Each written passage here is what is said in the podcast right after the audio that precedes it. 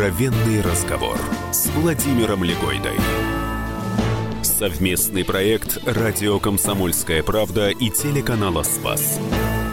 Гость программы Юрий Вяземский, телеведущий, писатель, профессор МГИМО. Чудо Она от веры или вера, чуду. вера от чуда? Ну, вера, я бы сказал, это то, что тебя, э, если ты будешь правильно верить, э, приближает к этому чуду. А что значит приближает к чуду? Ну, во-первых, ты начинаешь различать чудо. Потому что очень много людей, которые смотрят и не понимают, что с ними творится чудеса, и что им даровано это чудо, просто потому что они плохо верят, они его не видят. Это первое. А второе, когда ты начинаешь это чудо постигать. И особенно, когда ты начинаешь постигать это чудо, которое иногда выглядит просто как крупная беда. Вот это с одним из моих героев происходит. Он, он не понимает, что те наказания, как ему кажется, которые он получает, это на самом деле чудесное указание для него дороги. Да и в моей жизни так часто было.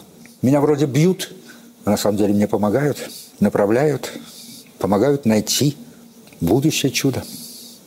А что тогда такое чудо, Юрий Павлович, для нас? Что такое чудо?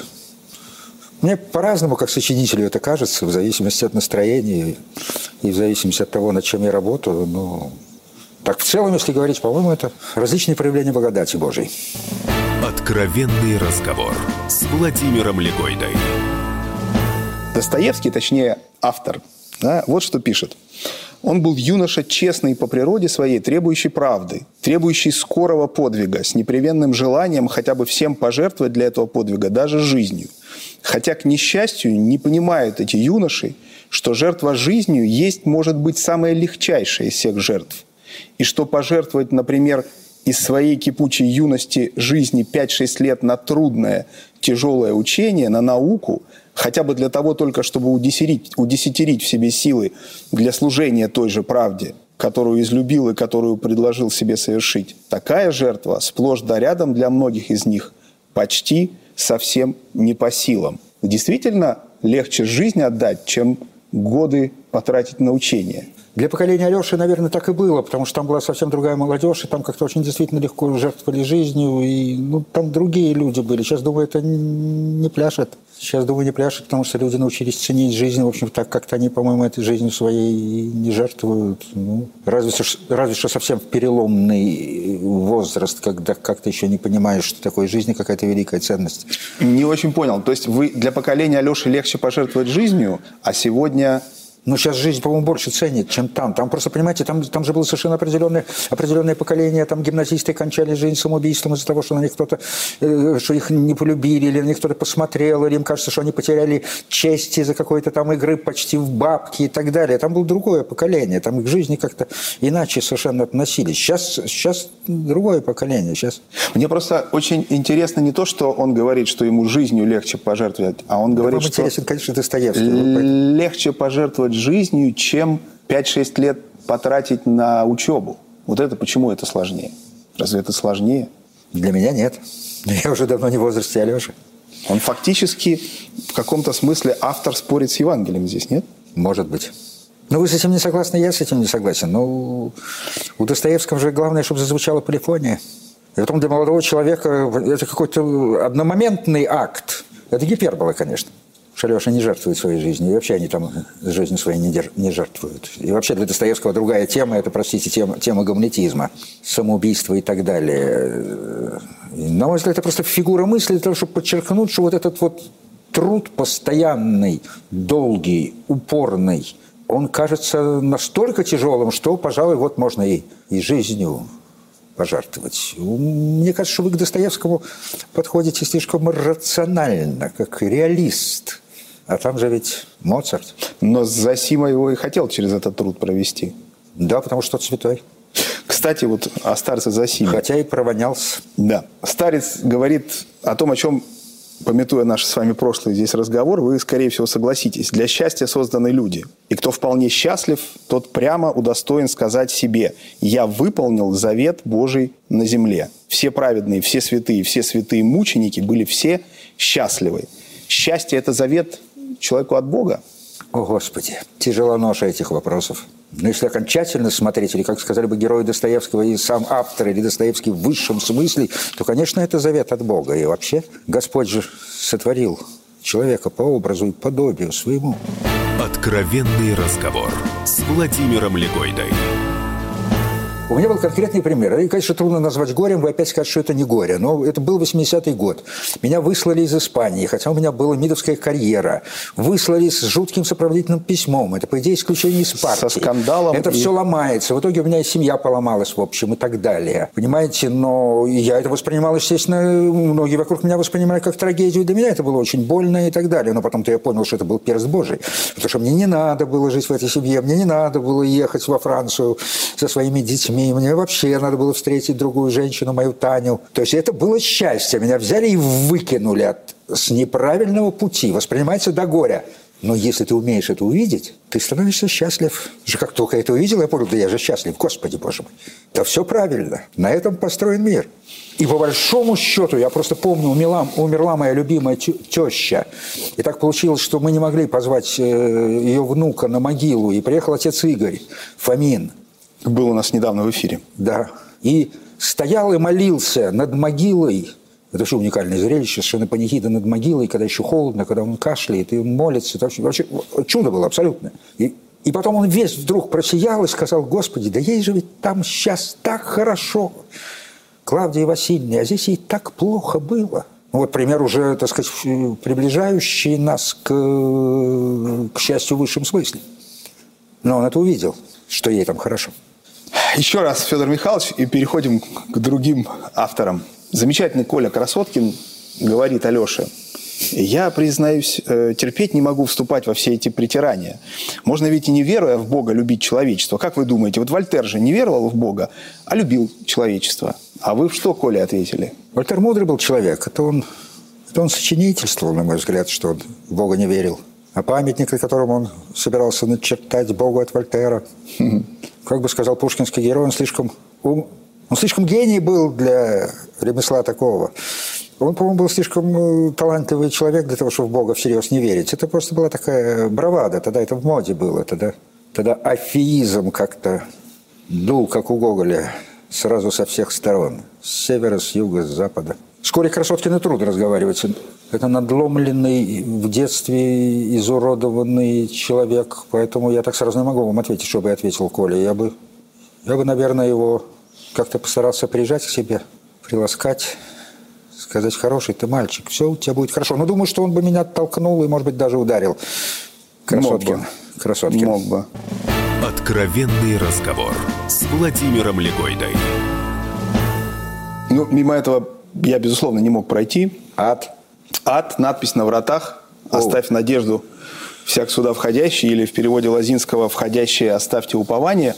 Вот опять же, ведь Господь спустился в ад и вывел оттуда многих праведников. И, ну, это особый случай, да, но мы верим в то, что наши молитвы об умерших играют роль какую-то положительную для них. Так Хотел, что хотелось бы верить. То все-таки там написано. Где? На вратах. Чего? Ада. Какого? Это ж Дантов ад. Ну вот в этом и вопрос. Он про что-то свое писал совсем?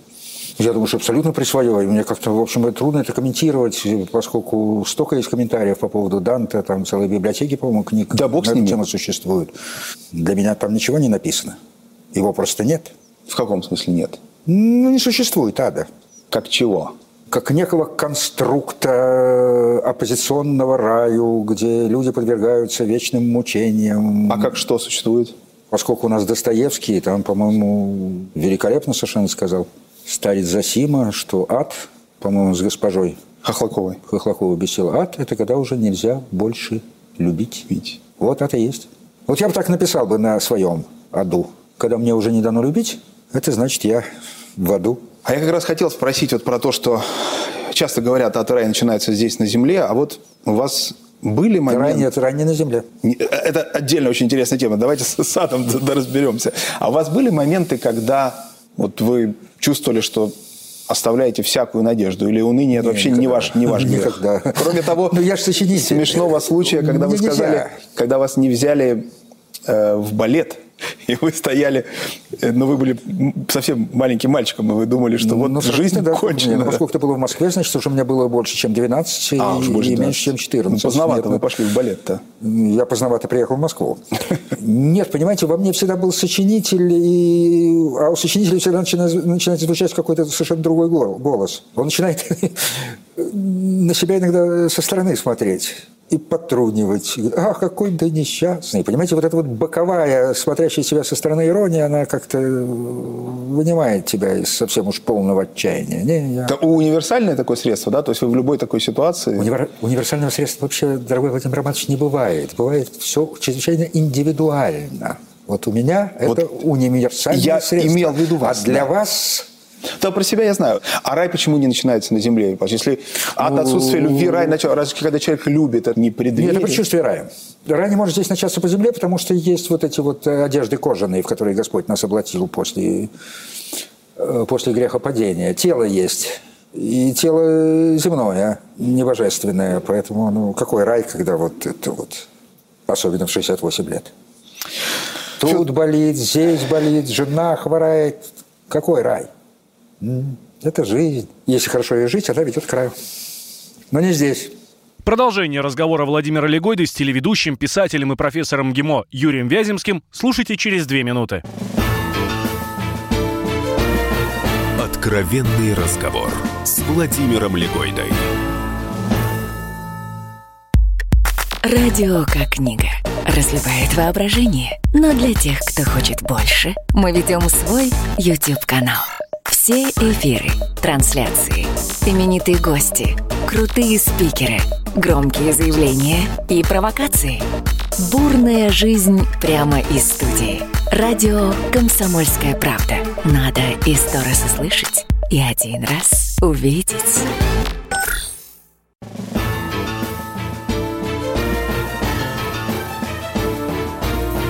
Откровенный разговор с Владимиром Легойдой. Совместный проект «Радио Комсомольская правда» и телеканала «Спас». В гостях у Владимира Легойды телеведущий, писатель и профессор МГИМО Юрий Вяземский. Знаменитые слова Воланда Маргарите, которые затаскали уже, конечно. Никогда ничего не просите, никогда и ничего, в особенности у тех, кто сильнее вас, сами предложат, сами все дадут. Это дьявольская логика какая-то? Что это? Мы все время просим. Нет, я думаю, что это... Поскольку многие считают, что вообще Воланд писан с Иосифа Виссарионовича, я думаю, что это логика, логика правителя, человека властного, который не привык, чтобы у него просили. А, Воланд не дьявол. Такой, так сказать, воплощенный. то есть не просите, это он говорит, потому что ему не нравится, когда Не просите, потому что вам сами предложат, когда захотят. Когда... Ага. Это позиция власти, не надо ничего просить. Частично, может быть, тюремная позиция. А тюрем- На зоне, в общем, тоже власть достаточно жестко работает. Она, там, она совершенно определенная и со своими четкими совершенно правилами поведения. Эта позиция забирает надежду у человека, потому что просьба – это всегда надежда какая-то. Никогда никого просить, особенно у сильных. Про Бога ни слова. И не бой, не вешайся, не проси на зоне, как вы помните, это Да. железное совершенно правило. Да. Но Бога-то просить можно. Можно. Бога-то просить нужно. На зоне особенно, а кого еще? Нет, он, он, понимаете, он не совсем дьявол, потому что дьявол – это тварное создание, и с дьяволом совершенно иначе надо разговаривать. И обратите внимание, как с дьяволом говорит Фауст, он его принижает, он его называет помесь грязи и огня, а перед Володом как-то вот так вот так разговаривать не хочется. Это скорее какой-то посланец от Бога, которому дозволено погулять в неверующей Москве. Это представитель ведомства. Еще надо разобраться, какого. Какого же? Или еще надо разобраться? Ну, во-первых, надо разобраться, а потом ну, знаменитая ветхозаветная книга Иова. Там послушание, простите, было у сатаны-то. Разберись и посмотри. Вот есть у меня такой Иов. Поговори с ним, но не калечить. Опять Но пер- ведомство- а- а- Опять же, перекличка. Но по-другому- Э, это, по-другому это не ведомство, ведомство. но это в любом случае на службе. Этот человек находится на службе. Ему разрешили. Кого еще посылать? Святого сразу посадят. Откровенный разговор с Владимиром Легойдой. Сервантес. Дон Кихот разговаривает с Санчо. Со всем тем тебе надо бы знать, панса, что нет такого несчастья, которое не изгладило бы из памяти время. И нет такой боли, которую не прекратила бы смерть. Успокоил. На что, на мой взгляд, мудрый Санчо говорит, что же может быть хуже злоключения, которое ничто, кроме времени, прекратить не может, и которое одна лишь смерть способна изгладить из памяти.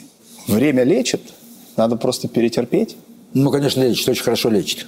Очень хорошо лечит, лечит, лечит, лечит. Лечит, потому Но что... не все. Потому что есть такая боль, которая неизлечима, и это ты носишь с собой, и никуда ты от этого не денешься. Это либо смерть очень близкого тебе человека, ну, как это можно вылечить, мужа или жены, либо какой-то страшный сидящий в себе грех, в тебе грех, от которого ты избавиться не можешь, сколько бы раз ты его на исповеди не произносил, и сколько бы раз священник тебе, ужасаясь, не читал над тобой молитвы. Нет, это сидит в тебе и, и злеет с каждым годом, если это тяжелый грех. Это не совсем богословский. И, может быть, не на моем опыте. Вы в своих книгах выдерживали, в своих книгах Вы с кем на евангельскую тему... Нет, с Данте я уже поговорил, когда писал сценарий. Вы в своих книгах на евангельскую тему цитировали там, где говорит у вас Христос, ну, собственно, в, Ну, это в одной... книга. в одной Это первый роман, да, в «Великий первом романе. «Великий понедельник». Да. Он говорит цитатами из Евангелия. Да. То есть Данте... Ну, это не Данте, это Лазинский, то, что я сейчас прочитал, замечательный перевод. Почему для вас нетерпимо при общем подходе к теме, при том, что вы э, задумали, я надеюсь, закончите этот свой замысел и напишите Не успею. все дни. Ну, торопиться, торопиться не надо. У Вот. меня сейчас викинги. О викингах чуть позже, да, но Норманы. Вот, вот тут железно совершенно у вас цитаты, э, цитаты. Почему при согласии писать на евангельскую тему, согласии с собой, вы здесь жестко ставите с Ну, потому что я что угодно могу сделать, как сочинитель многое себе могу позволить, тем более, что я сочинитель наполовину, потому что некоторые тексты мне, простите, диктуют. Я все-таки считаю себя э, талантливым сочинителем. И в каком-то смысле даже писателем. Российским, конечно, как говорит Водолазкин, не русским, потому что Водолазкин сказал, что русской литературы уже больше не существует. В смысле, уже русских писателей нет. Откровенный разговор с Владимиром Легойдой. Прометей говорит в такой ветхо- ветхозаветной такой логике, за оскорбление платят оскорблениями. У меня много здесь очень вопросов к вам. Вы не марксист? Нет, нет. э, Просто у я- Маркса было любимое сочинение. Да, И Исхил любимый из драматургов. да. У меня возникли подозрения. Этого, я- этого я не знал, но спасибо за информацию. Пожалуйста. А, у меня много вопросов в этой связи. А, мне одна знакомая сказала, когда говорит, я думаю про Юрия Павловича, вот представляю себе Юрия Павловича, мне почему-то кажется, что на оскорбление он бы ответил высокоинтеллектуальным презрением. Она права? Вы же называли себя Я презирать, не умею. интеллектуальным хамом. Хам – это не презрение. Хам – это хамство. Чем бы вы ответили на оскорбление? Смотря какое. Но я думаю, что если, в общем, ты сумел сдержаться, э, это лучше делать э, не рукоприкладством. Иногда отойти в сторону, иногда удар отбит, повторить еще. А у вас были в жизни ситуации, когда вы чувствовали Но у себя... нас э, прощение. Да-да, прощение. А вы мне про оскорбление. Конечно, как же когда вы прос- мне позволите простить, начать, когда позволите начать простить прощать? В любой момент. У вас были в жизни случаи, когда вы чувствовали себя оскорбленным? Да, конечно. И как вы себя вели? А я вспоминал моего любимого героя из, из V века до Рождества Христова, которого звали Алкивиад. И когда его один раз э, в Византии, это, по-моему, было. Город такой был в Византии еще задолго до того, как там Константин построил. Его что-то со стены обзывали, обзывали, они город брали, Византий. А ему рядом стоящие люди говорят, смотрите, как вас же обижают, оскорбляют. Он говорит, меня? Меня нельзя оскорбить. Я даже не слышу. Хороший такой подход, такая японская техника, хотя грек. Нет, когда меня оскорбляют, это не так. Вот когда оскорбляют близкого тебе человека. Но вот если начнут ругать и несправедливо моего Вову Легойду, А справедливо, если? ну, справедливо не ругают, справедливо делают замечания. Но если вот несправедливо, то я не знаю, я за себя не отвечаю. Заранее предупреждаю. Блогеры. А вот в прошлый раз мы когда с вами беседовали, Не помню. вы полушутя так сказали, что вообще прощать очень тяжело, а вам легко. Ну и дальше было про то, что вы нам не обращаете внимания и так Ну, далее. я пофигист, да, по-моему, я Но- так говорил. А вот когда вы задеты, когда, когда не пофигист, тяжело вам прощать? Ну, конечно, особенно когда сильно задели. Хотя по сравнению, понимаете, все познается в сравнении. По сравнению с другими людьми я это делаю очень легко. А почему вы думаете, что другие тяжело прощают? Ну, потому что некоторые просто мучаются. Чудовищно мучаются. Или категорически не хотят делать. А есть, э, были у вас ситуации, которые, Но вот вы до сих пор не, не можете простить кого-то. Нет. Но это, понимаете, опять же, сочини... вы беседуете с сочинителем. Это может происходить потому, что я их просто выкинул. Их нет. И вы меня спрашиваете, я говорю, да нет. А у меня про это подсознание просто взяло и, и выкинуло. Достоевский, братья Карамазовы. Федор Павлович, «Великий старец, изреките, оскорбляю я вас моей живостью или нет?» – вскричал вдруг Федор Павлович, схватившись обеими руками за ручки кресела, как бы готовясь из них выпрыгнуть сообразно с ответом. «Убедительно и вас прошу не беспокоиться и не стесняться», – внушительно проговорил ему старец. «Не стесняйтесь, будьте совершенно как дома. А главное, не стыдитесь столь самого себя, ибо от всего лишь все и выходит». Это что, старик Карамазов себя стыдится? Да, конечно. И человек может быть под лицом от того, что он Старец стыдится видит, себя? а вы не видите, Владимир Романович? Как он себя стыдится? Это мо- я в образе сейчас. Я надеюсь. Как это он себя стыдится и поэтому так себя ведет? Ну, просто чувствует, что он подлец абсолютный совершенно. К нему сложнее подобрать ключ, потому что он... э, Сложнее, чем- Чем к другому, такому, который на, него чем-то очень похож, это Мармеладов. Из «Преступления и наказания», который действительно стыдится, который действительно Да. вот Да. себя корит, и в то же время он ведет себя как Федор Павлович почти. Этот уже более продвинут, это уже более такое, в общем, почти адское существо. Он уже, в общем, там адом-то сильно попахивает э, тем, которые на земле. И с Елизаветой Смердящей, и со своим незаконно рожденным сыном и так далее. Нет, там, конечно, там... Все говорят, Адлер открыл, великий Адлер, ученик Фрейда, открыл э, комплекс неполноценности, который теснейшим образом переливается в комплекс превосходства. Да он просто Достоевского прочел. Вы молодой человек, вы ему, естественно, вопросы такие Адлеру не задавали, но такое ощущение, что, в общем, вы его тоже спрашивали, и после этого он совершил свое якобы открытие, вот, комплекс полноценности и превосходства. Он весь. Австрийцам это и не снилось, которое есть у, у Федора Павловича. Нет смелости, государь, скажете, нет? Обожаю эти, обожаю эти шинообразы. Мармеладова, Федор Павлович, они для меня самые родные, потому что я часто себя чувствую такой же сволочью, а видите, как я радостно рассказываю. Ну, я в Чухинское училище поступал, я немножко разыгрываю. В финале, как вы помните, я вас прошу поставить запятую или точку. Вы написали три романа о Понтии Пилате. Я их с большим интересом прочел. Но у меня остался как минимум один вопрос неотвеченный. Вопрос очень простой. Это вопрос о вине Пилата. Осудить нельзя простить. Где вы поставите знак препинания? Не по-христиански. Вы можете пояснить постановку знака. Нет, понимаете, ну, жизнь намного сложнее, чем э, эти пунктуации. Это, пожалуйста, вы поставьте, а потом объясните. Нет, я вначале просто скажу, что она намного сложнее, и там, где ты ставишь... э, Поскольку вы мне намекнули о том, что, в общем, надо ставить, э, и не надо выкручиваться, и не надо уходить от ответа, осудить нельзя, точка, простить. Спасибо, Юрий Павлович. Пожалуйста. Вы слушали диалог Владимира Легойды с профессором ГИМО, телеведущим и писателем Юрием Вяземским.